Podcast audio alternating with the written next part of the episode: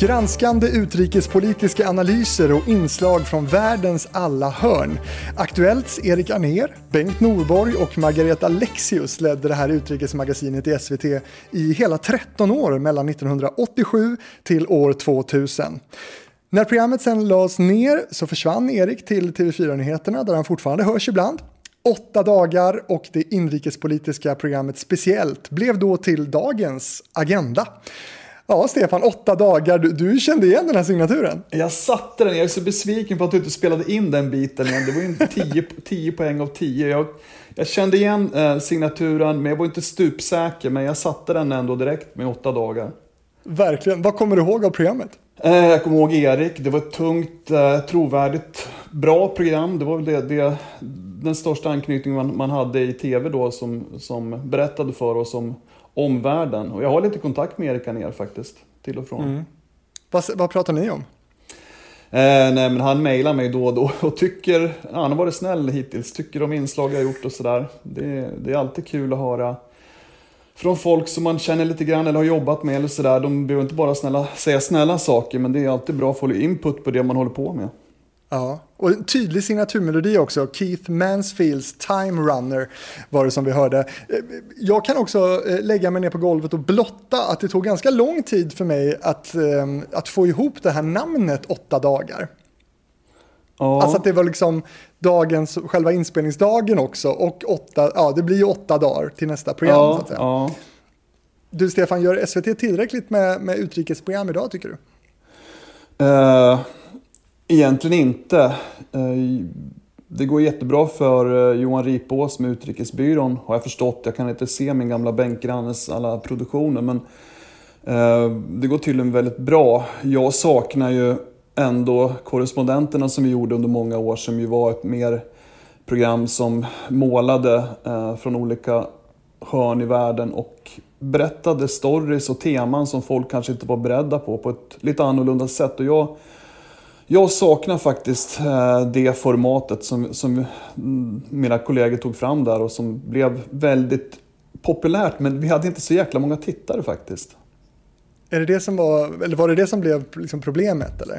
Ja, till en del. Sen så ville man väl ha ett, ett program som funkade bättre online. Eh, det var ju rätt långa reportage vi gjorde. Eh, nära, långa, mustiga reportage som kan vara svåra att klippa ner till, till webben och göra två minuter av. Så att det, det, tyvärr så, det sägs att programmet kanske kan komma tillbaka. Man får väl hoppas på det.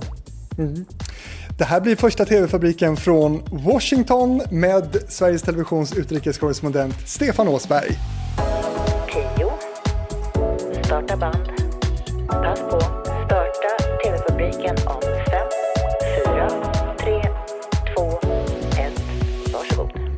Ja, hjärtligt välkommen Stefan, vad kul att du är med. Tack så mycket, det är tidig morgon här. Du ringer och väcker mig nästan. ja, hur mår du då? Eh, jo, det har varit en ganska den här veckan har varit lugn och då mår man aldrig bra. det, man känner sig alltid att eh, det är skönt om man har någonting som rullar hela tiden. Den här veckan har vi inte rest. Uh, vi ska iväg uh, under helgen nu mot Florida men annars så har det varit um, Ja, vi har varit i Texas och gjort några jobb och sådär men vi har varit hemma i Washington hela den här veckan faktiskt. Mm. Det ska bli jättespännande att höra om ditt liv som, som tv-korrespondent. Jag vet att det är många som är, är, nyfikna på hur, hur du har det. Och vad jag förstår, du har lyssnat in det lite på TV-fabriken också och hört lite från eh, avsnittet med Micke Leijnegard. Ja, det är en gammal eh, kämpe som jag har eh, jobbat med. Framförallt hade vi en sommar ihop. Jag var, jobbade i Gävle då, han i Umeå. Och vi var vikarier på TV-sporten samtidigt. Och, eh, ja, han tog med mig ofta på sin, till sin favoritkrog, Den galna hästen. Uh, där var ja. vi en hel del. Och vi skällde tillsammans på Thomas Brolin som var stor då och han var jäkligt svår att göra med, kommer jag ihåg. Mick, det var oftast Micke och jag som fick det här uppdraget att vi skulle få tag på Brolin och göra en intervju med honom. Men han, det var inte speciellt enkelt kan jag säga. Okej. Okay. Men du, du befinner dig i Washington nu. Eh, kan inte du berätta liksom, var, var sitter du nu? Eh, just nu sitter jag i förorten. Eh, vi, eh, det här landet är djupt präglat av, av pandemin. Och det, just nu bor vi i Bethesda och livet är ju inte... Jag har ju bott här förut.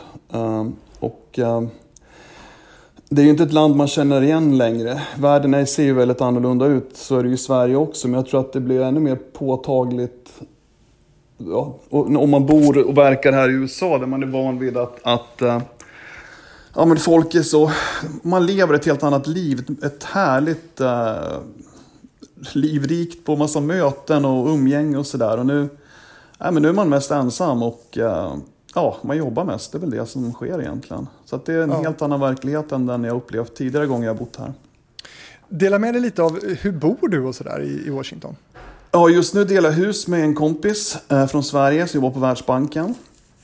Eh, och eh, kontoret ligger mitt i centrala Washington. Ehm, vi delar då kontor med norrmännen, danskarna och finnarna och det är väldigt bra. Ehm, och på samma våning där vi har kontoret finns också EBU som är, eh, ja, ja du vet, eh, som ehm, hjälper oss med akkrediteringar. Man, man kör inte så mycket live genom dem längre utan det sköter man ju själv. Men, eh, vi jobbar ju så annorlunda nu än man gjorde förr. Kontoret har väl inte samma centrala betydelse så att tyvärr är det inte så jäkla många människor där när man kommer. Men det är skönt att snacka jobb med, med ja, kollegorna från, från Norge och Finland så att man planerar lite grann vad man ska göra och stämmer av lite olika prylar med dem och sådär. Så det, det är väl en sån här viktig eh, plats i tillvaron här. Mm, en hubb kan man säga. Du, du har haft en, en lång karriär som korrespondent både i Washington men även i, i Mellanöstern och det ska vi prata om nu. Eh, och ska vi börja lite sådär från början, alltså utrikeskorrespondent, alltså, hur förklarar du det i jobbet för de som inte liksom riktigt vet vad det innebär? Vad, vad, vad är en utrikeskorrespondent?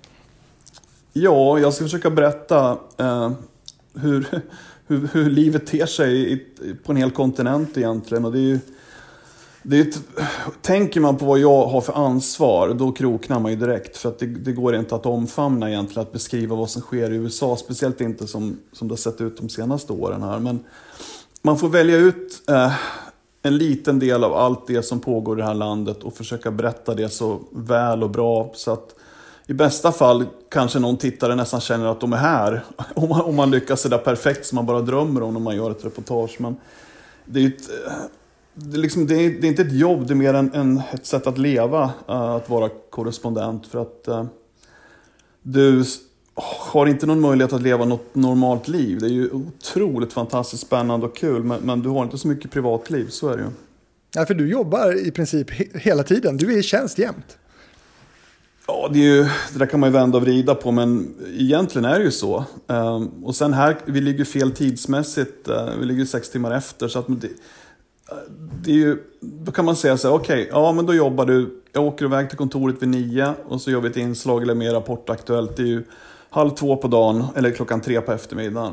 Och sen eh, kan ju någon säga, ja men då är du ledig fram till midnatt när du ska vara med i, i morgonstudion. Men det är ju jäkligt, trots att man har jobbat så länge så det är ju inte så att jag känner mig speciellt ledig då under kvällen där.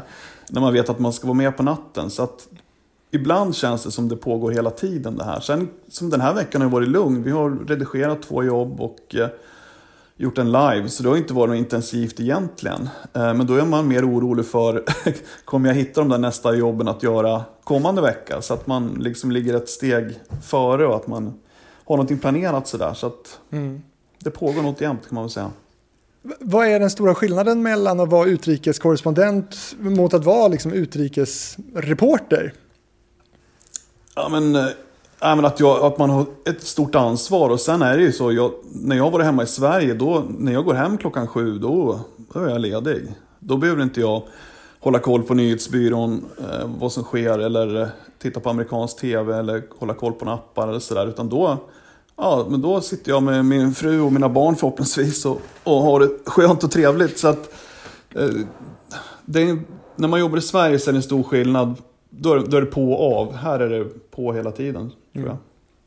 Stefan, berätta om hur dina mediekonsumtionsvanor ser ut. Vad, vad tar du del av för medier under en, en vanlig dag? Ja, jag börjar, på morgonen måste jag börja med Washington Post och New York Times. Um, och det går inte att läsa allt där. Jag får ju välja ut de artiklar som... Uh, ja, de politiska måste jag ju hålla koll på. Det politiska som sker. Och sen om det är något om jag kan få någon idé till ett jobb eh, ur de, det material de har då. Eh, sen så slår jag på TVn. Och det är ju CNN, eller, jag brukar växla mellan CNN och Fox, så man får liksom båda sidor på något sätt. Eh, för det är ju en helt annan åsiktsjournalistik nu mer i USA än vad det var tidigare. Mm. Och sen finns det ju NPR då förstås, som ju väl liknar public service på något sätt. Det en trovärdig och, och rak rapportering kring eh, det som sker i landet. Så NPR lyssnar jag också mycket på. Mm. Är det bara, svenska, eller bara amerikanska medier du tar del av? Eh, nej, men sen brukar jag väl kolla vad kon konkurrenterna gör också. jag kollar lite vad Sveriges Radio har gjort, eh, DN och eh, kvällstidningarna förstås. Så där. Lite lätt bara. 93 kommer du till SVT och börjar då på, på Mitt Nytt. Var, var det ditt första liksom, tv-jobb eller? Ja. Skiljer sig, inbillar jag mig, ganska mycket från det du gör idag. Ja, men det var det tuffaste jobb jag någonsin haft eh, under mina år inom media. Jag kom från Radio jag började på Radio Gävleborg när jag var 15 faktiskt, som eh, på sporten där. Eh, och jobbade med telegram och det var, det var som att Ja, men det var som att gå en medieutbildning. Det var otroligt mycket duktiga människor där och var, jag tyckte det var en stor redaktion. Ehm, Intressanta människor också. Det var jättespännande. Sen blev jag värvad till Mittnytt. Uh, eh, Affe Lundqvist skulle till uh, Stockholm och jobba på Rapport, den gamla legenden. Uh, och jag fick då ansvaret att, att jag skulle täcka Gävleborgs län och fick uh, jag satt i något industriområde där, hade de kontor med Bosse Östlund och Roland Johansson. Så jag hade en egen fotograf och en egen redigerare. Men ingen liksom stöttning vad det gällde innehåll. Utan eh, jag började egentligen nio på morgonen, men sju ringde de från Falun varje dag och frågade ja, vad gör du idag då? Så det var faktiskt det, det mest stressande och tuffa uppdrag jag någonsin har haft. Du har det softare nu i Washington? Ja, nej men då, här, har jag, jag har ju mycket, här har jag stöd från Stockholm med vad vi ska göra, när. Eh, jag har kollegor att snacka med. Där satt jag helt ensam på ett industriområde och hade aldrig gjort tv förut. Och det var otroligt pressande. Det var de tuffaste åren jag har upplevt i det här yrket, det kan jag säga. Mm. Hur ser du på de lokala nyheterna idag? Är det något som du tar del av? Liksom?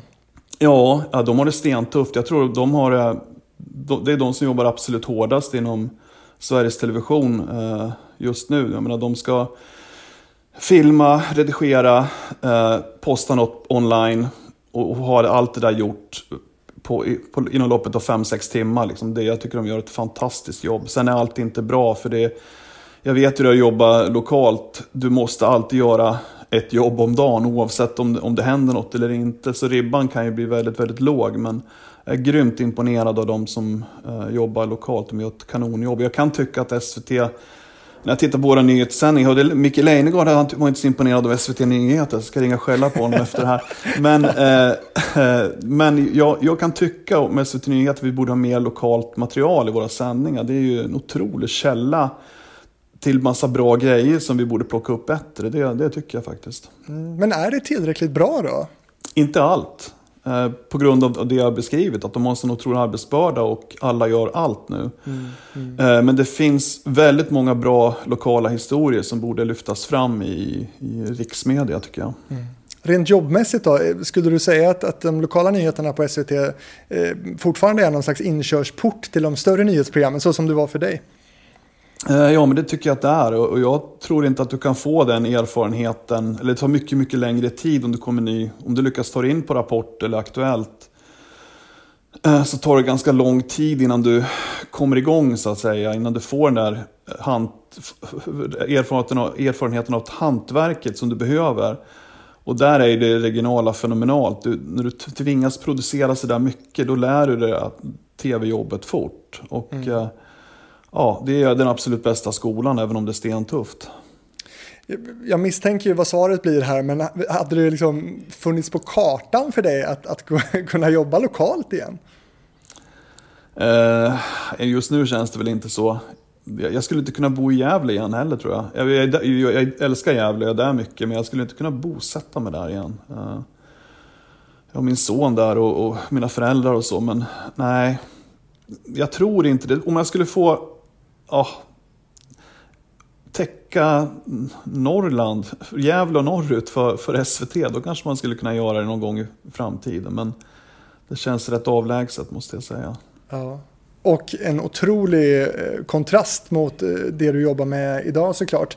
Eh, men du från Mittnytt då så hamnar du ju till slut i, i Stockholm och innan vi är då i 2002 då du stationeras i Washington första gången som utrikeskorrespondent. Vad händer däremellan?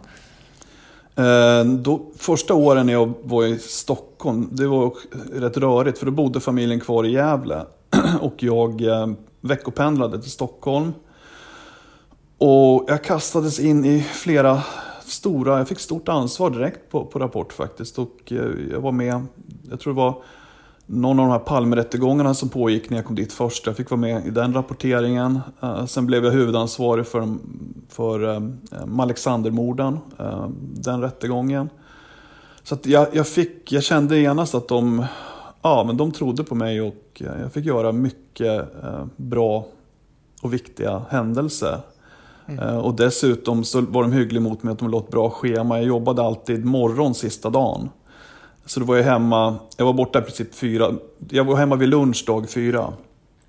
Uh, för man, ja, man slutade väl vid halv tio då uh, på morgonen, så tog jag tåget hem. Mm.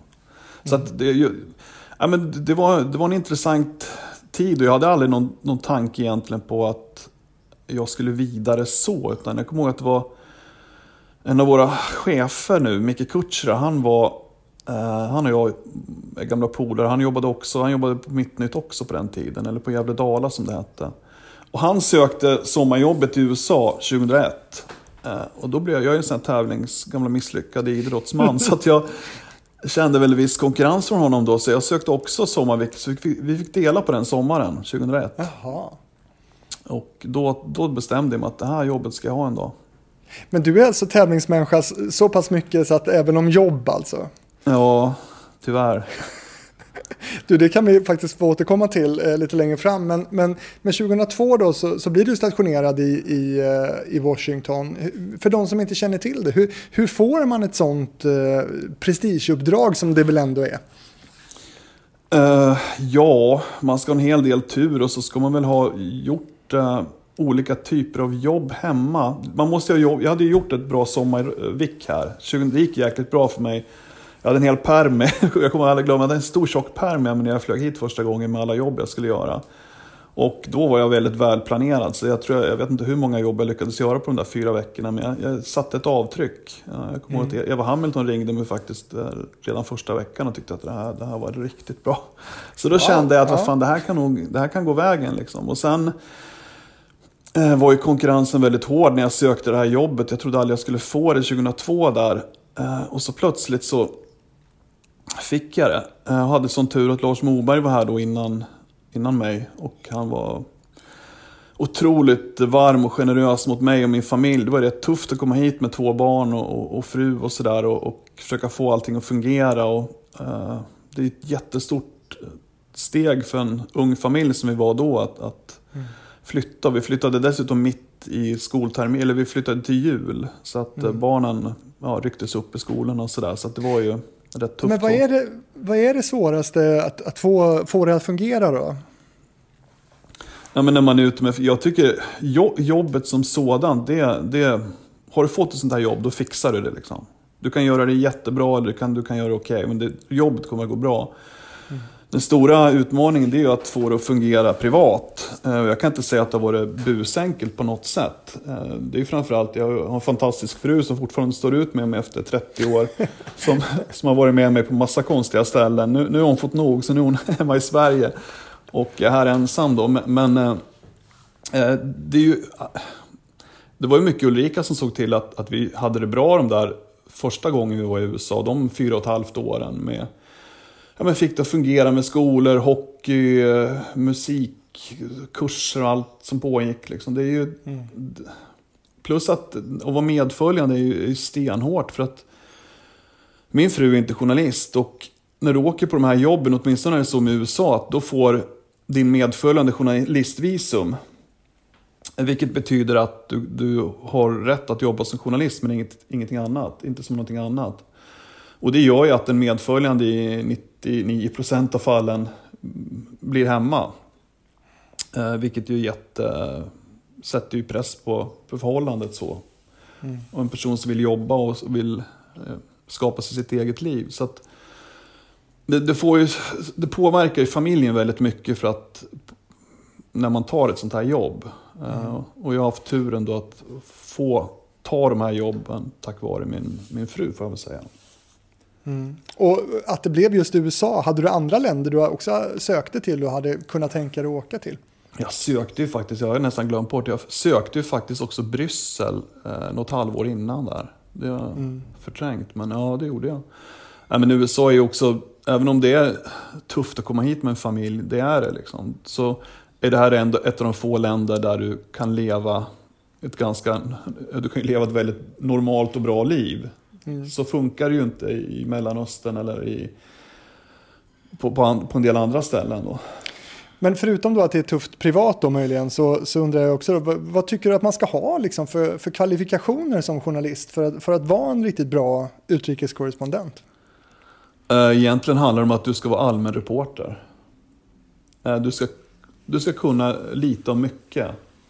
Som jag sa, alltså den här veckan, nu har vi gjort, vad gjorde vi? Ja, vi har gjort ett covidjobb, ett otroligt starkt covidjobb om, om eh, barn och självmord.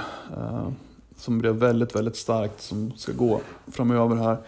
Eh, och nästa vecka ska vi göra sport. Så att, jag menar, det är enorma ytterligheter i det här jobbet. Mm. Och eh, du, du måste kunna, jag kommer ihåg en av mina värsta månader här, det var 2003 tror jag det var, så var det en, en rymdolycka. Eh, vilken färja var det var, det kommer jag inte ihåg. Men jag, jag fick telefonsamtalet och klockan var typ halv elva, kvart i elva kanske.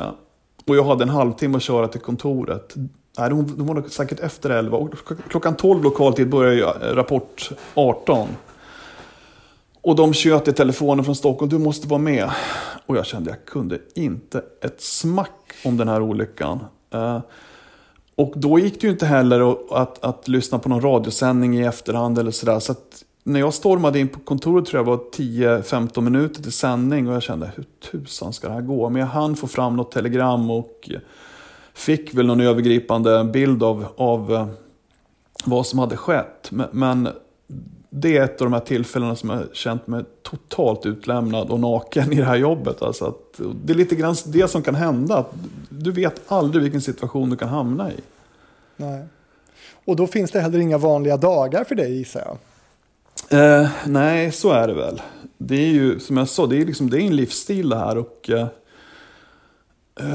man gör ju väldigt lite skillnad på vardag och helg och så. Utan nu ska vi till Florida, då åker vi en lördag. Då reflekterar man ju inte ens att det är en lördag. Eh, vi ska träffa en person på söndagen då. då.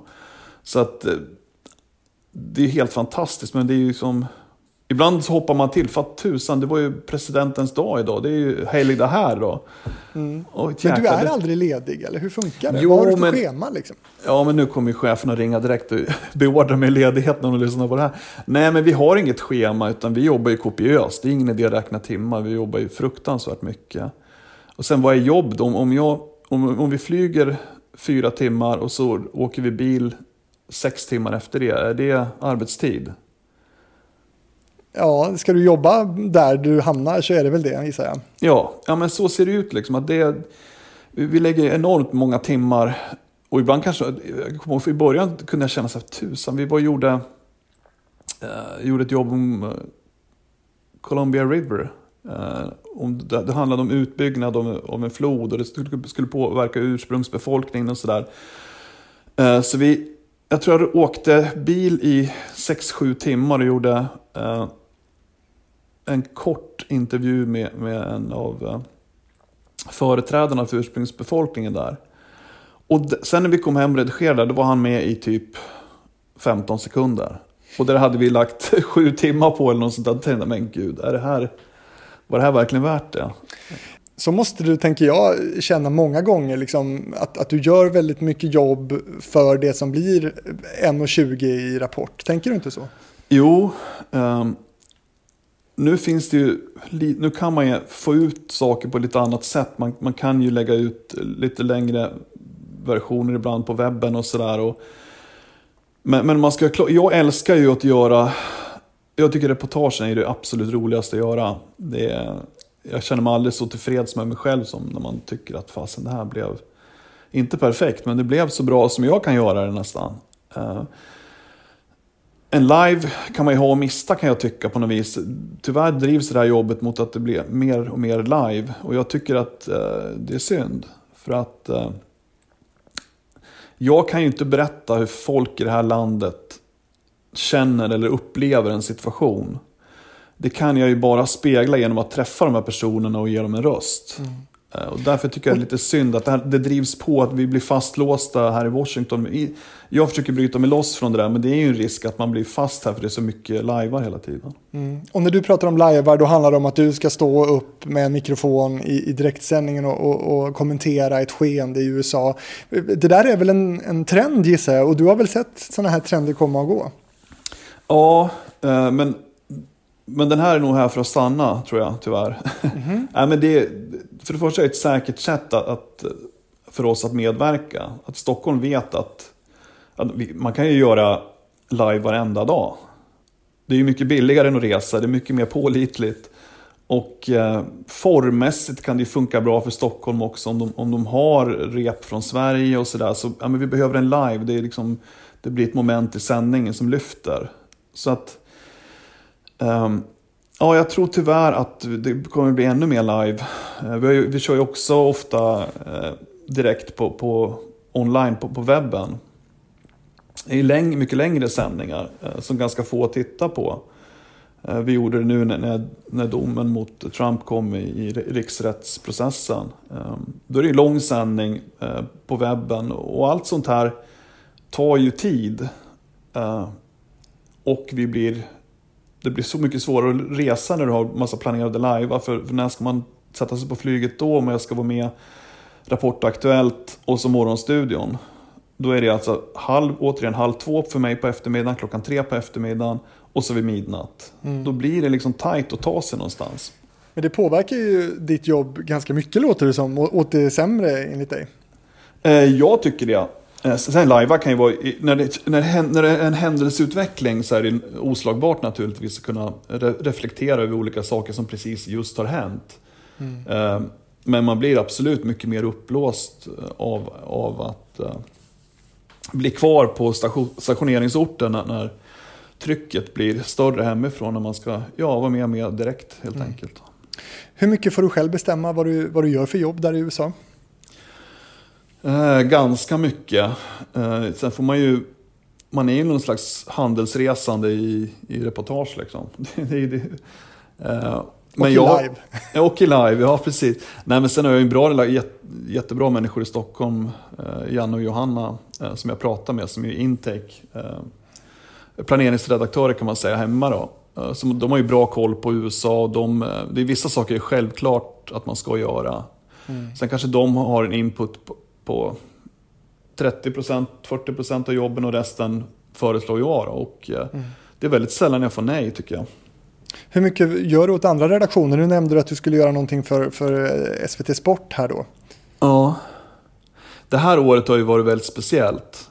Ehm, eftersom valår, det är ju som att göra militärtjänstgöringen ungefär. För det är så otroligt mycket jobb från, mm. från eh, från februari, slutet av januari, början på februari eh, 2020 till egentligen nu har vi ju nästan enbart gjort politiska jobb och eh, följt den här valrörelsen i USA. Eh, så nu har vi, det här året har jag, jag tror jag har gjort två sportjobb bara och något jobb för kulturen. Men ett normalt korreår så Ja, men mitt uppdrag är ju i första hand för nyheten men också att spegla det här landet för andra redaktioner. Så vi brukar göra ett par jobb för kulturen och, och framförallt en hel del sportjobb blir över ett normalt år. Jag tycker det är mm. kul att göra sport. Finns det uppdrag du säger nej till också? uh, nu har jag väl inte sagt nej till... Nu har jag inte fått frågan. Men förr när man skulle göra de här Nobel jobben, eh, de är rätt tidsödande. Ehm, några sådana har jag sagt nej till. Men annars är du en ja-sägare? Ja, allt som... Jag tycker om att vara på resande fot. Och, mm. ja, men försöka producera så mycket som det går och försöka göra det så bra som det går. Så det är spännande. Jag tänkte på det här du pratade om att du tar del av eh, naturligtvis ganska mycket amerikanska medier. Skulle du säga att du påverkas eller liksom influeras av eh, amerikanskt sätt att, att eh, göra nyheter? Det hoppas jag inte. alltså det jag är intresserad av är de usla på. Eller de försöker inte ens göra reportage eller nyhetsinslag som, som de ser ut i Sverige. Det är ju mest ståuppor och någon, någon sönderklippt intervju som de kör och genrebilder. Det är faktiskt inte kul att titta på alls. Sen är de ju helt fantastiska i livesändningar. Där har vi enormt mycket att lära av dem. Mm. Eh, fria, lediga och, och, kan liksom prata om ingenting hur länge som helst. Så de, de, de, det, det, finns mycket att lära av, av, av den amerikanska nyhetsmedien, men att göra tv-inslag, det kan de inte. Nej.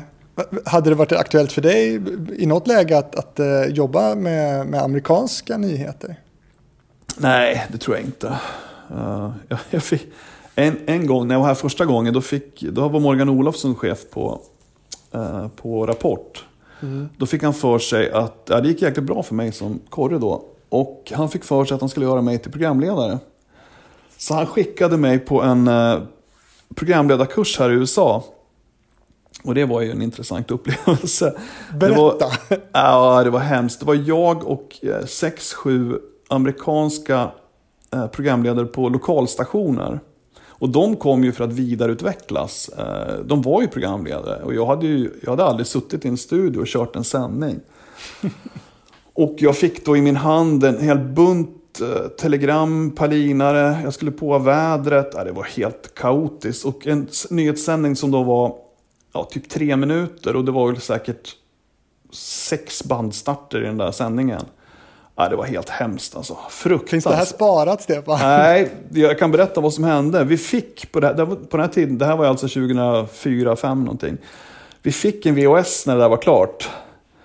Eh, den tog jag med mig i bilen och så sa jag till min fru att vi skulle elda i öppna spisen. Den kom hem. Och jag kastade in den där. Ska aldrig få visas alltså. Nej, nej men det var helt, de var ju proffs de där. De var ju superduktiga. Fast de jobbade mm. på en lokalstation i, i Texas någonstans. Det var ju grymma programledare. De höll, höll ju liksom hög svensk eh, klass. Och jag var ju totalt ny. Var de bättre än de på lokala nyheter i Stockholm eller Gävle idag? Ja, men gud, de, var ju, de hade kunnat gå in och kört vilken aktuell sändning som helst. Liksom. Det var inget, ja. inget snack. Gud, jag har så mycket frågor Stefan, vi ska dra, dra på här, men, men du verkar ju i, i Washington, eh, USAs politiska hjärta. Berätta lite om hur, hur hierarkin ser ut när man är reporter för ett, ett litet tv-bolag långt uppe i, i, i kalla Skandinavien. Nej, men det, vi, vi har ju jättesvårt att få eh, tunga intervjuer eh, med politiker. Det är ju det ska vara någon som har någon, någon svensk koppling på något vis eller är intresserad av Sverige som kan, skulle kunna tänka sig att ställa upp. Annars är man ju förvisad till att stå utanför kongressen och försöka hoppa på folk när de kommer eh, och göra intervjuer så. Det går i... Har du slutat försöka liksom eller? Jag har hållit på, Anthony Fauci, känner igen honom? Det är alltså eh, USAs eh, Anders Tegnell. Mm -hmm. Han är en av de mest eh, intressanta personerna i USA just nu och en av de mest efterfrågade. Eh, han, han leder ju kampen mot covid här i USA. Eh, och har gjort det, han har gjort det under jag tror, fyra olika administrationer han jobbat under. Han är 78 år den här mannen, är fruktansvärt duktig. Honom har jag hållit på med nu i, ja, är det säkert ett halvår. Och han är ju i grund och botten lite intresserad av Sverige. Eh, för, för det vi har gjort eller inte gjort eh, i Sverige i kampen mot pandemin. Men då kan ni bara tänka er, hon, du vet inte ens vem det är och ändå har jag jättesvårt att få en intervju med honom. Mm. Eh, men han är high demand här i USA, absolut. Men det intressanta med honom och hans eh, kontor, de säger ju inte nej. För de är lite intresserade av att träffa oss. Men där har vi hållit på i sex månader alltså. Det ger en bild av, av hur det är här. Så, men, men sen däremot tycker jag att det är oftast jätteintressant att träffa vanliga människor här i USA. De är så otroligt duktiga på att uttrycka sig med, med känslor och kan sätta saker i ett perspektiv på ett sätt som inte alls vi nordbor eh, klarar av. Så att det, ju, det finns mycket, egentligen är det viktigare, jag tycker det ger mycket mer att träffa eh, vanliga människor i, i, i Fort Worth, Texas än, än, än träffa en politiker eh, som ingen ändå kanske kan relatera till i Sverige mm. på ett kontor i, på Capitol Hill i Washington. För trots då att, att du representerar ett, ett hyfsat litet tv-bolag och nyhetsredaktion långt upp i, i eh, kalla Skandinavien så, så, tycker jag ändå att landet Sverige nämns ju förvånansvärt eh, mycket, bland annat av Trump själv då eh, under, under hans tid som president. Har, har du märkt någon liksom, konsekvens av det i, i ditt jobb?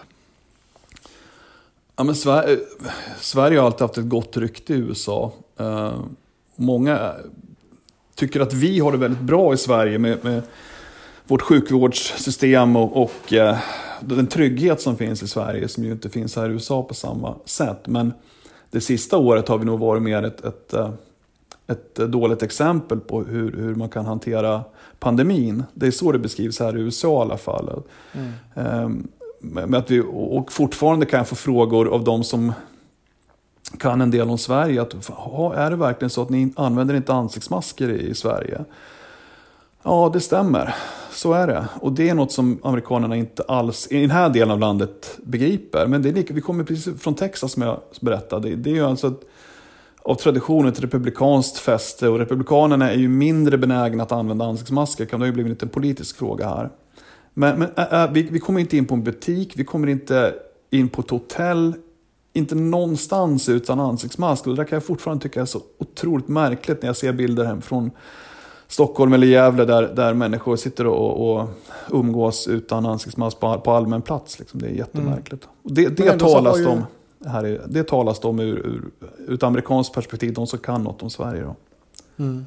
Och ändå så har ju eh, smittspridningen i, i USA varit otroligt hög också, trots maskerna. Ja, ja. Hur förklarar de det då? ja, men alltså här har ju, eh, nu är det siffrorna på väg ner igen då, men, men här kan man ju knyta de här stora utbrotten mycket till um, stora högtider. Thanksgiving, jul, Super Bowl. Alla de här stora eh, lägereldshändelserna skapar ju, jag tror att i det avseendet har vi nog svenskarna varit bättre på jag var ju hemma vid jul till exempel, man umgicks i en, en väldigt liten krets, med sin, bara med sin eh, närmaste familj. Här i USA eh, tror jag att de här storhelgerna, då har man eh, bortsett från de här bestämmelserna och, och eh, träffats i, i, ganska stora grupper och det har gjort att den här smittspridningen har blivit eh, stor. Ska vi snacka lite Trump då, Stefan, lite kort? Jag tänker, hur nära kommer du Trump rent fysiskt? Eh, inte nära alls. Vi var och lyssnade på några eh, tal han har hållit, eh, till exempel i Georgia. Eh, det är ett enormt säkerhetspådrag när en amerikansk president är ute och reser. Eh, jag har inte försökt få någon intervju med honom för jag vet att det inte det är bortkastad tid. Men, men ehm, det, det är inte bara utländska reportrar som befinner sig långt ifrån den amerikanska presidenten. Det gör ju 99% av amerikansk media också. Så att det, mm det får man bara få, eh, förstå. Men vad har varit svårast då skulle du säga att, att rapportera om eh, den före detta då amerikanska presidenten Trump? Ja, det har varit en helt ny situation. Och han har ju gjort politiken mycket mer begriplig för alla. Han kan förklara krisen i Mellanöstern på, på 35 sekunder och vad som behövs för att lösa den. Eh, och eh, folk talar ju mycket mer politik än vad man någonsin har gjort här i USA. Och då är man ju antingen för eller emot Donald Trump. Eh, det som har varit svårt i rapporteringen kring Trump det är ju att, att eh, mycket, en hel del saker man säger stämmer inte. Och det skapar ju en väldigt svår situation. Och han har ju eh, väldigt trogna följare här i USA, men också i Sverige. Eh, många skriver till mig fortfarande och är skitförbannade och tror på fullt allvar att, att, att valet stals ifrån Donald Trump. Många svenskar. Och det kan man ju tycka det, kan man, det är så svårt att förstå det där. Vi, vi har ju 50-60 domstolar som har eh, som inte tar upp de här fallen, för det, det finns inget valfusk. Högsta domstolen sa eh, samma sak. Och just en, en sån här fråga kan göra en väldigt frustrerad när man jobbar i det här. Då, att, mm att, eh, dels måste man försöka hålla koll på om man ska referera till något tal eller Donald Trump gör ett utspel. Stämmer verkligen det här? Och sen eh, vet man att, att man får en flod av e-mail från, från folk som är fly förbannade för de tror att man underhåller en, en san, undanhåller en sanning. Och eh, det där har blivit så mycket mer påtagligt under Donald Trump än vad det varit tidigare. Men jag har jobbat i Mellanöstern, men det, här, det är ju ungefär som att göra ett inslag eller skriva något online om Donald Trump. Det är ju lika laddat som att resa till Israel som Mellanöstern-korrespondent. Att du får Israel-Palestina-frågan i knät varje gång du reser över gränsen. Och lika infekterad är Donald Trumps vara eller inte vara, bland, mm. Eh, även bland svenskar. Och ändå har SVT fått kritik för att man inte tydligt nog enligt vissa har liksom slagit ner på Trump och berättat att det han har sagt är just lögner. Ja, ja jag tycker vi har gjort det men det är liksom, det är super, alla måste ju bilda sin egen uppfattning hur man tycker om vår rapportering men jag tycker verkligen vi har gjort vårt jobb. Jag skäms mm. inte för det han, han, har ju ändå, eller hade ska jag väl säga då, ett stort följartal i USA. Har, har ni liksom varit tillräckligt bra tycker du på att, att, balansera och även lyfta fram de som har supportat honom? Jag vet ju att du har gjort sådana inslag, men i, i tillräcklig paritet så att säga. Jag tycker det. Uh, det. går ju att räkna sånt där också. Hur många inslag har vi gjort med, med Trump-supportrar? Hur många har vi gjort uh, med demokrater? Så det ja, är räknar ganska... ni? Uh, nej, jag vet inte om vi gör det. Det borde nog göras i så fall. Det vore ett enkelt sätt att spegla just den, den biten. Men uh, jag tycker absolut att vi har...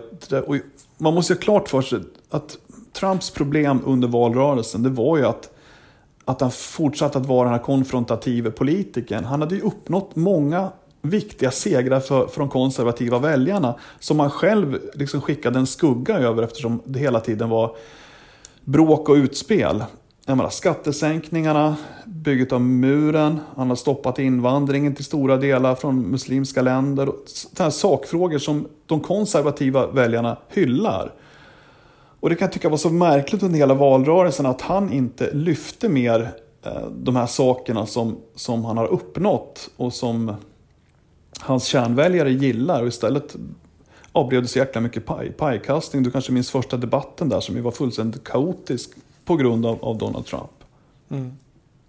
Och sen är det, det här med nyhetsmedia och Donald Trump, det måste man ju ha klart för sig att även de här kanalerna här som mer eller mindre är Trump-fientliga, till exempel CNN, de har ju skördat guld under de här åren som Donald Trump eh, suttit i Vita huset. För det har aldrig varit sånt intresse att titta på nyheter som, som det är nu. Och de hade ju rekordhöga siffror, CNN till exempel, när, när eh, kongressen stormades 6 januari. Mm. Kort svar, kommer han tillbaka tror du? I någon form ja. Om det blir någon annan i familjen eller han, men han kommer ju absolut utnyttja den här, det här stora stödet som man har bland konservativ. Sen är det ju inte, det var 74 miljoner som röstade på honom. Det är klart att alla röstade inte på Donald Trump. Många av dem är ju av tradition eh, republikanska väljare. Mm. Rent tekniskt då, Stefan, har du någon hemmastudio? Ja. Hur funkar men, det? Berätta. Nej men det är ju sån här gammal... Vi har en hemmastudio och så har vi en studio på kontoret. Men vi försöker använda de här så lite som möjligt för att vi vill vara ute i verkligheten. Men då bara slå på en knapp. Och så startar en, en tv-monitor i bakgrunden med en backdrop på, på om det är kongressen eller Vita huset. Allt sköts automatiskt för att jag inte ska lyckas förstöra någonting. är men, du inte teknisk? Nej, det är jag inte. Men, men, men återigen, jag tycker att ska jag göra en live, då vill inte jag sitta i någon källare liksom. Utan då vill jag vara på plats. Så att vi, vi, även fast det är kallt, blåsigt och mitt i natten så åker vi ut här och ställer oss där vi ska vara. I, i 95 fall av 100. Mm. Um, för att jag tycker det är viktigt att, och det blir mycket bättre också, man känner liksom pulsen att man, ja, det blir en helt annan energi tycker jag. Hur får ni hem bilderna då? Är det liksom eh, datanätverk helt enkelt eller? Ja, vi komprimerar eh, inslagen och så skickar vi hem det bara. Det mm. Jag vet inte exakt hur det går till faktiskt. Men det, det har vi, för när jag var här för några år sedan då var det en jätteutmaning när, när nätet ofta var rätt svagt när man var ute på hotell och sådär. Men nu eh, funkar det riktigt bra på de flesta platser som man är på. Mm. Någon som har gjort sig ett riktigt stort namn som korrespondent i USA det är ju Karina Bergfeldt. Ja. Eh, hur stora konkurrenter är ni om, om jobbet? Nej men inte alls egentligen. Vi är två helt olika. Jag är jätteglad för hennes uh, framgång. Hon är skitduktig. Men vi är helt olika reportrar tycker jag. Men jag, jag gillar ju, jag sätter ju, jag, jag vill vara ute bland folk och göra reportage. Det vill ju hon också va. Men, men jag, att, jag har aldrig haft någon dröm heller om att, att uh, ha en egen talkshow eller sådär. Även om jag ibland har suttit hemma och skakat på huvudet över Skavlans. Uh, jag vet ju de där programmen, han är ju världens bästa redaktion i ryggen. Uh, och han söker ju ofta liksom svar som han känner till. Han vet ju att den här personen tappade bort bilnyckeln när han var på semester och fick gå två mil. Och då, då frågorna kommer bort för att han sitter bara och försöker söka ett svar, tycker jag. Eh, så jag tycker det är skitbra att Karina har kommit in där. Hon är ju mycket rakare och, och ehm, ja, jag tycker hon, är, hon gör det jättebra.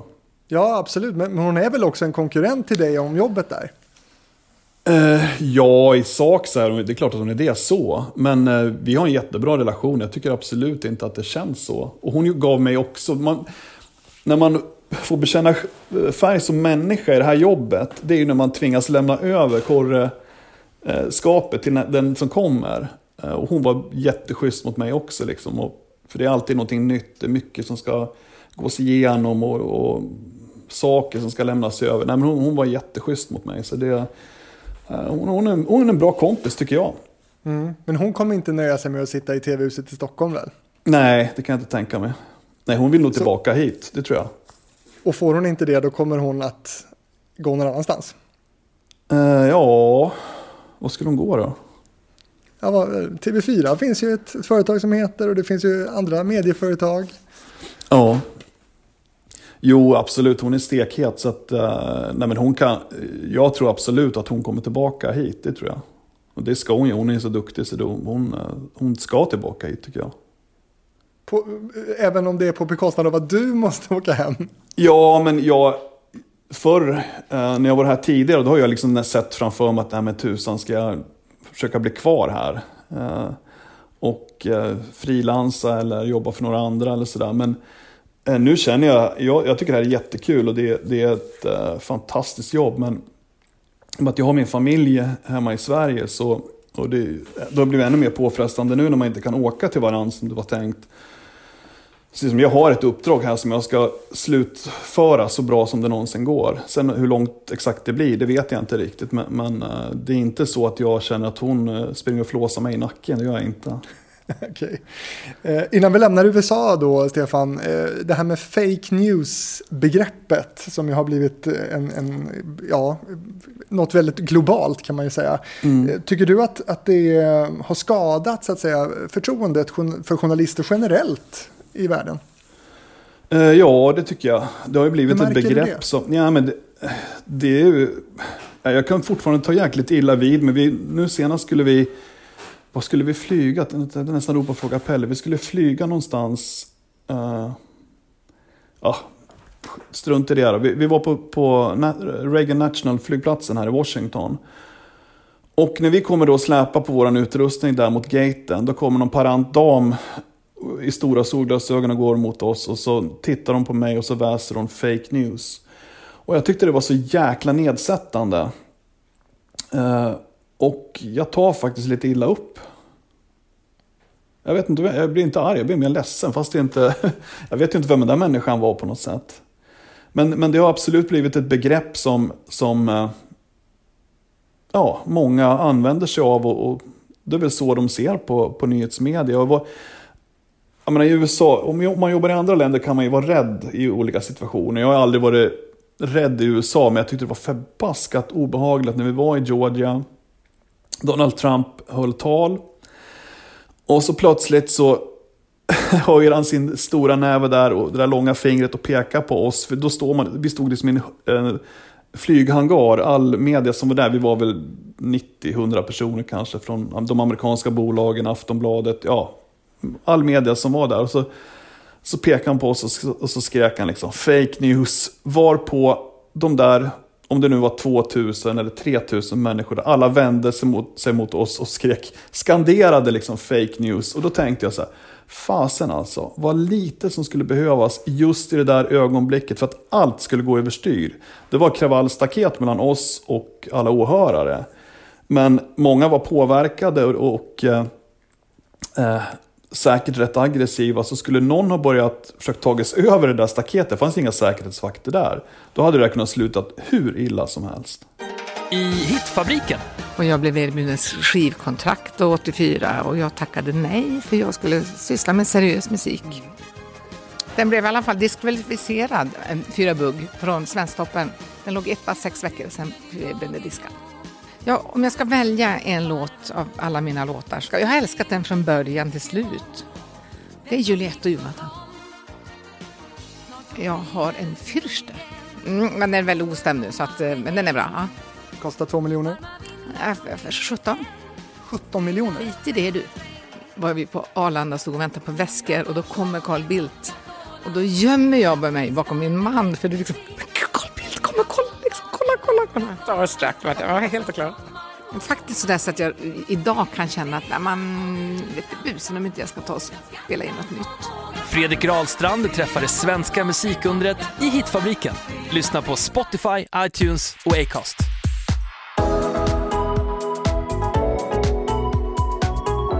Det här är TV-fabriken med SVTs utrikeskorrespondent Stefan Åsberg med direkt från Washington. Eh, Stefan, om jag säger Morgan Paulsson, vad säger du då? ja, ja, jag tyckte det var jättekul med de där sketcherna de gjorde. Det var skitkul faktiskt. Och sen ja, det, i... blev det lite konstigt bland all sven alla svenska reportrar och utrikesreportrar. De tyckte ju själva att de hade en, var någon slags eh, förebild för Morgan Paulsson. Men det var jätteroligt. Ja, eh, hallå studion, eh, Morgan Paulsson här. Morgan, Berätta för oss, vad händer? Ja, eh, här i Matobo är eh, situationen spänd. Det är skott, det skjuts överallt här. Ja, vi har uppgifter om att rebeller intagit stan. Vilka är de här rebellerna? Det är eh, skäggiga män med vapen. Islamic Front kallar de sig. Islamic Front, berätta lite mer om dem. Ja, de har, de har lite mer skägg än de andra. Hur som helst, oavsett vad som händer så kommer jag stanna kvar här och rapportera tillsammans med min trogne fotograf Robert Flykt. Det här är Morgan Paulsson, Sveriges Television, Maboto. Matobo. Matobobo. Bra jobbat Morgan! Bra jobbat! Ja! Fan, vilket team vi är! Va? Det är på den här nivån som vi ska jobba. I'm, I'm on fire Robert, vet du vad vi gör? Nu går vi ner på stan och så intervjuar vi någon, eller hur? Eller hur? Eller imorgon, vi gör det imorgon, okej. Okay. I uh, Hipp Hipp, uh, finns det någon sanning, skulle du säga, bakom den där karaktären? Uh, ja. Är du lite lat? Absolut inte lat, absolut inte. Uh, men däremot så kan det väl växa fram någon konstig jargong när man är ute. Man bygger ju en väldigt nära relation. Det, det är ju du och fotografen, det är liksom, där träffar de ju helt rätt. Man är ju det här starka, starka duon förhoppningsvis som vi är de enda som förstår vad som händer här och nu och Stockholm vill inte lyssna på oss. Och, så man vänder ju mycket av den här ilskan och uppgivenheten som man kanske känner i olika eh, situationer. Den vänder man ju till sin, närma, sin person som man är närmast just då. Det är ju fotografen som man spenderar all vaken tid med. Så jag tycker de hittar ju rätt i den där eh, den här relationen mellan reporter och fotograf som ju ofta är... Fotografen är ofta lite lugnare och, och, och eh, stabilare än vad reportrarna är. Så det, det, är rätt, ja, det var himla kul att se det. Sen alla de här scenerna de hamnar i är ju inte riktigt eh, så det går till. Nej. Du, hur mycket träffar du vanligt folk då skulle du säga? Och hur mycket hänger du med, med journalistkollegor där på, på kontoret? Nej men just nu är ju tiderna så speciella så att jag har ju mycket, jag har ju väldigt mycket kamrater här i Washington som jag aldrig träffar. Eh, och det är jättetråkigt. Eh, när jag flög, jag började ju det här jobbet i januari 2020 och innan jag hade satt mig på planet till Arlanda då hade jag jag var bjuden på två hockeymatcher och två eller tre fester redan innan jag hade lämnat Sverige. Och jag hann gå på de där två hockeymatcherna, jag gick på två av festerna, bland annat en fransk polare som fyllde år. Och det är ta med tusan det enda jag har gjort eh, privat så att säga under mm. det här året. Och det känns ju trist liksom. För ofta så, man jobbar väldigt hårt här i USA men samtidigt så har man det privatliv du får möjlighet att uppleva är helt fantastiskt med ja, men, grilla, och, grilla hamburgare och kolla på fotboll med en amerikansk familj eller åka, åka med Dr. Dave och, och, och titta på, på någon hockeymatch någonstans. Liksom det, det finns så otroligt mycket att göra som, som helt har försvunnit. Du är ju väldigt förknippad med just USA, Stefan, men 2015 till 2018 då var du också korrespondent i Mellanöstern. Berätta lite kort om det. måste ja, jag gissar att det skiljer sig otroligt mycket att, att vara korrespondent i Mellanöstern mot eh, USA. Kan du pinpointa liksom de, de största skillnaderna? Det var ju det var en dramatisk tid när vi var där, Niklas Berglund och jag, för det var ju, Islamiska staten var ju fortfarande eh, stora. Och eh, att jobba i Mellanöstern, det är ju att möta döden varje dag nästan. Det var ju ohyggliga platser man kom till och eh, här är ju bevakningen väldigt politiskt styrd.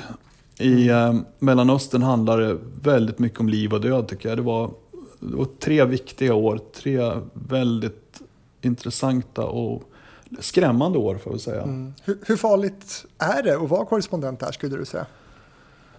Uh, ja, det, var, det är ju farligt. Det är det absolut. Uh, men vi var i Afghanistan och det, det var bombattentat som inträffade bara några hundra meter från oss. Uh, mm. När vi kom från flygplatsen första gången. Vi blev väl beskjutna en gång i, i Kirkuk, och i oljestaden. Det var egentligen inte oss de siktade på. Men vi hamnade i en jäkla konstig situation. Vi åkte in i Kirkuk för då hade kurderna hade gett upp eh, styret över den här stan. Så det kom eh, styrkor från Bagdad med stöd från Iran tror jag. Eh, och var på väg att ta över den där stan. Och vi kom in i Kirkuk i vår bil och så möter vi en tankvagn där på, på, på den här stora eh, vägen in mot stan. Och då säger vi till varandra att det här är inte bra, vi måste härifrån. Eh, så vi försöker ta oss ut eh, och hamna på någon bakgata. Och precis när vi kommer in på den här gatan då springer ut tre killar med maskingevär. Och de är inte alls... Och då öppnar de eld mot den här tankvagnen. De var kurder då som hade gömt sig kvar.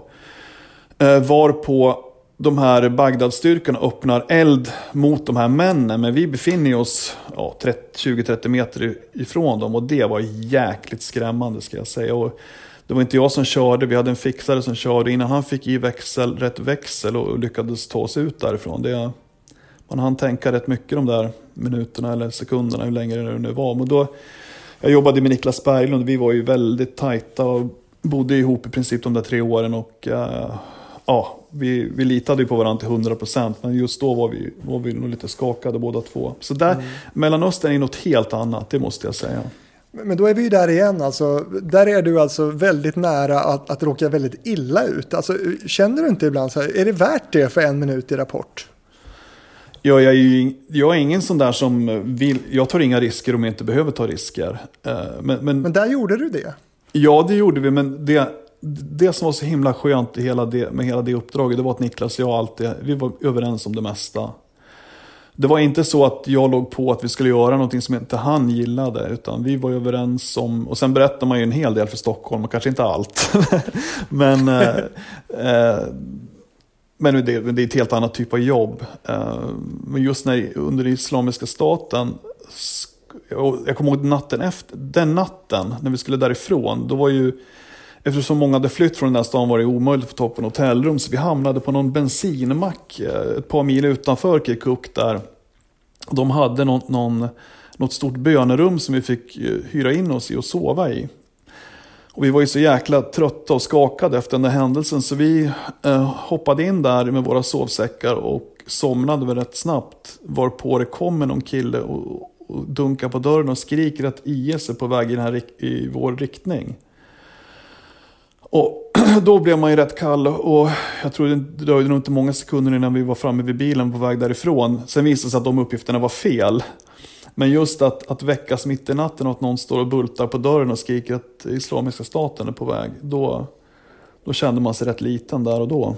När du ligger i någon slags sovsäck i någon bensinmack? Ja, deras, eh, ja, ja det fanns Okej. ingen annanstans att bo på. Men, men det, var, det var jättetryggt där. Och det, det som var så härligt i den där delen av världen, det var ju att om du kom till en eh, familj, eh, då var du verkligen deras gäst på alla sätt.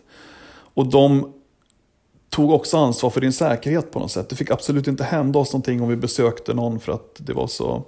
Vi var också på Sinjarberget i Irak vid ett tillfälle. Det var en jätteintressant historia för då de tvingades köpa tillbaka sina barn från Islamiska staten. Det var fruktansvärt. Eh, och vi, hade träff- vi träffade en familj då eh, som hade lyckats göra det. Och sen föll mörkret så jäkla snabbt plötsligt. Och vi hade väl två, tre timmar att köra ut från det här bergsområdet. Och då var den här familjen helt så här, nej, nej, ni får inte åka, ni måste vara kvar hos oss, det är för farligt att åka. Och så här. Och det, jag brukar ju sova rätt dåligt, men den natten var helt fantastisk. Då låg, låg vi uppe på deras tak, eh, under tjocka härliga täcken. Eh, jag, Niklas och fixaren och jag tror det var någon i familjen också. Och det var så här otroligt härlig natt. Och så vaknar man upp till te och eh, ny, nybakt bröd. Det var en sån här händelse som jag aldrig glömmer. Mm. Ja, gud, högt och lågt verkligen. Men, men eh, ni korrar, ni genomgår en, en säkerhetsutbildning innan ni åker ut. Kan du inte berätta lite om den? Jo visst, det, det är jätte, allt det här blev ju en del av uppdraget efter Nils Horners död. Um, före det var väl säkerhetstänkandet sisådär kan man väl sammanfatta Innan det som. 2014 alltså. Mm. Ja, Eh, det, det kanske förekom kurser redan innan dess. Men sen, de här senaste åren är det extremt noggrant. Att, eh, man får inte åka till konfliktområden om man inte har de här utbildningarna. Och det handlar om sjukvård och säkerhetstänk. Eh, och det gör, gör SVT jättebra. Det är, ju, det är obligatorisk närvaro varje år, tre dagar. Så att det, det är väldigt seriöst. Mm. Och, och då gör ni, precis, det är ganska seriöst uppbyggt också, miljöer för er att öva i. Ja, de bygger om en av de där stora studio, eh, studiosarna nere i, i korridoren där. Eh, med ja, men det är utbrända bilar och allt möjligt. Och man utsätts för någon slags eh, kidnappningssituationer och, och alla möjliga typer av händelser som kan inträffa. Och man vet ju aldrig hur man skulle Eh, hantera en sån där situation. Eh, jag drar mycket anekdoter här nu, men vi var ju en av de mest skräckfyllda ögonblick jag varit med om. Det var återigen i Irak när vi, eh, vi var på väg mot Mosul. Och på vägen dit, precis när vi kommer fram till en korsning, så inträffar en svår bilolycka. Två bilar frontalkrockar. Och helt plötsligt stod vi inför den där situationen då, där det var, ja, det var sju, åtta människor som låg där, svårt, svårt skadade. Och eh, ja, våran fixare och framförallt Niklas gjorde ett jättejobb med det lilla eh, sjukvårdsmaterial vi hade med oss. Eh, men jag, jag kände själv då i den där situationen att fasen, alltså jag blev chockad. Jag, inledningsvis lite handlingsförlamad och, och sen när jag äntligen började komma igång så, så, så ja, jag kände mig jäkligt liten måste jag erkänna. Och det var svårt att, jag är rätt blödig av mig. Eh, och eh, jag blev lite besviken på mig själv faktiskt. Eh, jag, tror, jag skulle ha gjort mer, fler saker snabbare. Det var... Men, men när börjar och slutar ditt jobb som journalist i det här läget? Jag menar det är klart att, att, att man blir berörd av sårade, skadade personer. Men, men ja, har du funderat över det själv, reflekterat över ditt jobb här? Ja, just i den situationen var, där var ju vi mer medborgare bara, som, eller pa- trafikanter som hamnar i den där situationen och gör det man måste göra. Men det är ju ofta vi träffar människor som man känner att man skulle kunna göra saker för, inte minst med pengar. Då. Och då har, det gör man ju ibland. Men I Mellanöstern så är det ju nästan varenda person du träffar har ju en väldigt utsatt situation. Men du har skänkt pengar alltså?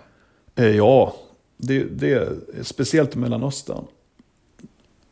Det Men vad, hur, hur har du där då?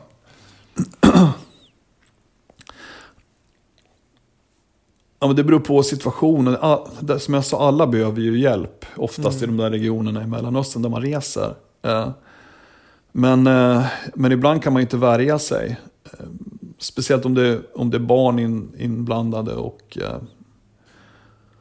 sådana saker. Så ja, jag kan inte säga att man har någon linje i det där. Men, men i de områdena så, så det är svårt att inte hjälpa till om, om du ser eh, en familj som lider väldigt, väldigt mycket. Sen den hjälp du ger gör ju bara en, en, en punktinsats för, för ett visst tillfälle och hjälper ju bara för, för stunden sådär. Men, men kanske kan de äta bra de dagarna åtminstone. Då. Mm. Du nämnde Nils Horner som 2014 då eh, blev mördad på öppen gata i Kabul som var Sveriges Radios korrespondent där. Eh, vad har du haft för funderingar kring att, att dö i jobbet?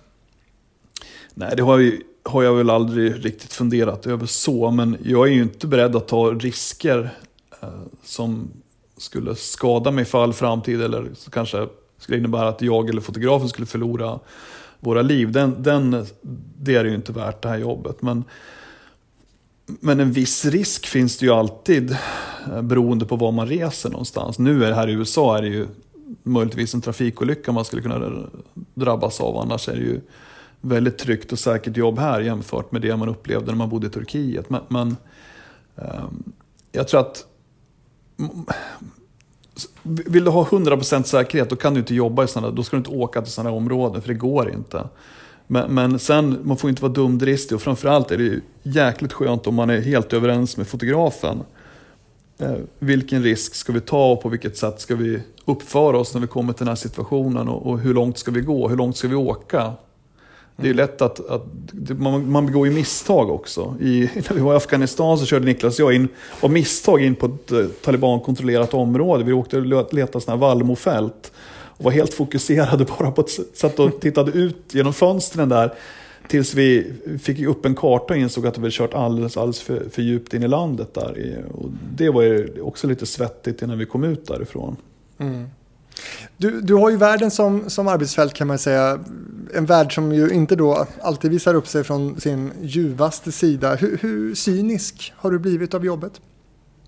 Inte speciellt hoppas jag, för då kan man nog tvinga, då får man nog göra något annat. Eh, jag älskar fortfarande att träffa människor och lyssna på människor. Jag är nyfiken. Och blir man avtrubbad då är man inte nyfiken längre och då har man ingenting att berätta. Så att, eh, ja, jag, jag, jag är jag tycker det här är jättekul fortfarande. Mm. Och du då, du är ju anställd av SVT. Är du liksom, du är tills vidare en ställd löneknegare? Ja. Säger han ut, ut, utan, utan övertidsersättning. Men visst har du utvandrat va? Jag bor ju här, ja. ja. Men, men, men alltså, jag flyttar ju hem. Eh, jag ska ju flytta hem när det här är över. Jag flyttar ju hem, jag bodde i Sverige mellan mellan Turkiet och Sverige, eh, USA också. Så att jag har ingen dröm om att... Eh, de första åren jag var ute då kände jag att jag skulle bo utomlands resten av livet. Men nu känner jag mig väldigt övertygad om att jag kommer att eh, eh ja, trivas eh, bra den dag jag flyttar tillbaka hem igen. Mm. Men hur funkar det med allt tekniskt kring det där? Då, då skattar du i USA helt enkelt? Ja, och, och, men alla, vad har du mer för liksom, jag tänker att det, det måste vara mycket liksom special special när man är utrikeskorre. Det, det borde väl också vara bland det, om inte det mest välbetalda reporterjobbet va? I Sverige? Nej, det tror jag inte. Tror du inte? Nej, det tror jag inte. Nej, men det, det, på SVT i alla fall? Nej, men det är inte så det funkar. Du har ett tillägg på lönen när du har de här jobben. Uh, så det är inte så, eftersom du inte har någon övertid så har, har du ett tillägg på lönen. Så att det, är inte, det spelar ingen roll vilket land du är i eller eh, ja, du har en grundlön och sådana tillägg. Jag vet att en del kanaler har ju eh, att du har extra betalt om du jobbar i farliga områden. Som Mellanöstern-korren har ett extra tillägg. Eh, mm. Men den diskussionen värjer ju sig SVT från, menar att då kanske om någon har taskig ekonomi tar ett jobb för att, att, att man tjänar bättre i ett farligt område. Då är, det kan ju bli fel ja. liksom, ur den den aspekten också. Men det här är ju, det är ju, det är ju världens roligaste jobb. Men det tar ju, du betalar ju med en stor del av ditt liv. Alltså det, du sätter ju livet i övrigt på paus kan man väl säga. Mm. Och 2019 så registrerade Skatteverket eh, din lön till ja, nästan 1,1 miljoner. Eh, men det här eh, lönetillägget som du pratar om att du har, tycker du att det liksom står i, i paritet med det ansvar och, och, och den risk som du tar i ditt jobb? Nej men det är klart att det inte, skulle man räkna ut vad, vad man tjänar per timme så vore det ju larvigt liksom. Men, men det, Vad det, är det för tillägg man får? Vill du berätta det? Nej, det vill jag inte berätta. Nej. Men hur är det, får du bostaden betald, sådana saker? Ja. Så att det, jag lever ett, eh, ja men, sen reser man ju väldigt mycket. Jag tycker att den, den bästa ingrediensen i det här livet är att man får resa så väldigt mycket.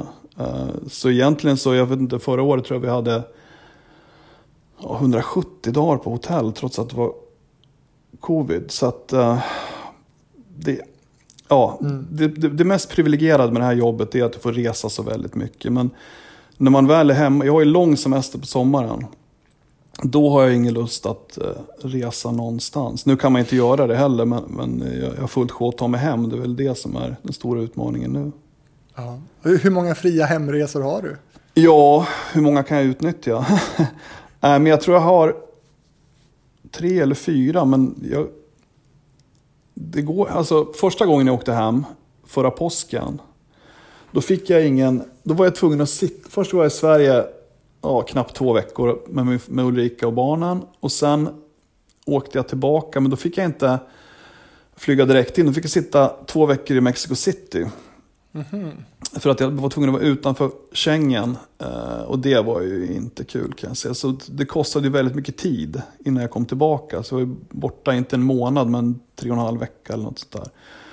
Men nu när jag var hemma i somras och i julas så fick jag en waiver av ambassaden. Eh, amerikanska ambassaden. Så jag fick flyga direkt eh, Stockholm, eh, Köpenhamn, New York då. Så det var ju väldigt, väldigt skönt. Hur länge är du där nu? Ja, vi får se. Men det här året ut i alla fall. Är det till Karina ska tillbaka? Ja, det är när, till Karina har packat klart. ja, precis. De flesta vill ju mer veta sådana praktiska saker om när man är ledig och hur det går till när man eh, tar sig till olika platser. Med sådana frågor jag får mycket. Eh, som jag sa tidigare så det är ju, jag har aldrig fått så mycket mail som jag får just nu. Eh, och alla är ju inte speciellt trevliga precis. Och det har ju förändrats mycket. Uh, och det kan ju vara rätt, ja, rätt jobbigt faktiskt. Fast man skiter i att läsa dem där så, så uh, nöter det liksom. Det, mm. uh, ibland funderar man på om man inte, speciellt om man skriver något för online och så här, om man inte ska ha sin mailadress där helt enkelt. Det som är svårast med det här jobbet, det är ju när man kommer hem. Alltså, fast jag jobbar kopiöst mycket så har jag ju liksom inget 9 till, till 7 jobb. Utan jag jobbar ju, ja, när jag har käkat frukost klart, då börjar jag jobba. Och sen jobbar jag, vill jag göra något emellan där, då gör jag det då. Eh, att komma tillbaka till det där anpassade livet med fasta tider och eh, ett ganska inrutat liv, det, det, är, eh, det är jäkligt svårt. Och sen, du är ju liksom Ja, men du är, du är kungen när du är ute så här och så kommer du hem och så på två dagar är du tillbaka och, och förväntas sitta vid desken och, och skriva telegram. Så liksom det är ju det är sån brutal skillnad eh, när du kommer hem. Mm. Vil, vilket, eh, vilket är otroligt svårt att förhålla sig till.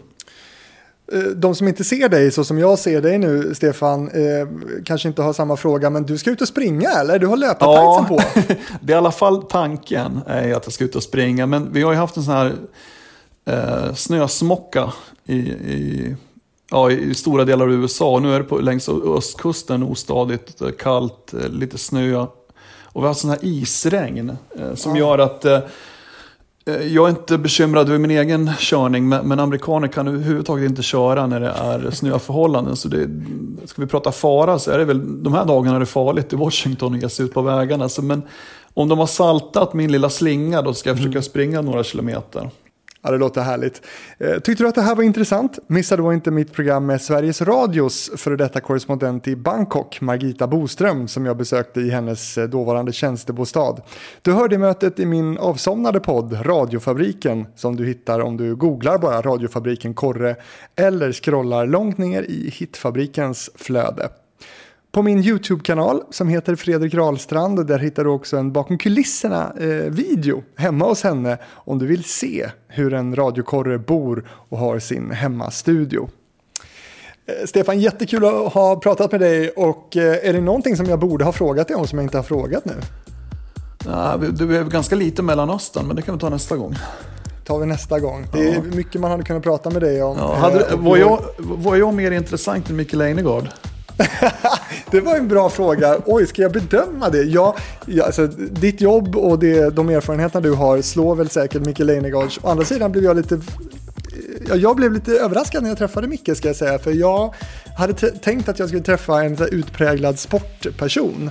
Och det ville, ville han ju nästan liksom riktigt ta avstånd från i, i podden. Ja, så att, ja. ja. det var lite spännande också. Ja, nej, han, är, han är en bra kille. Ja.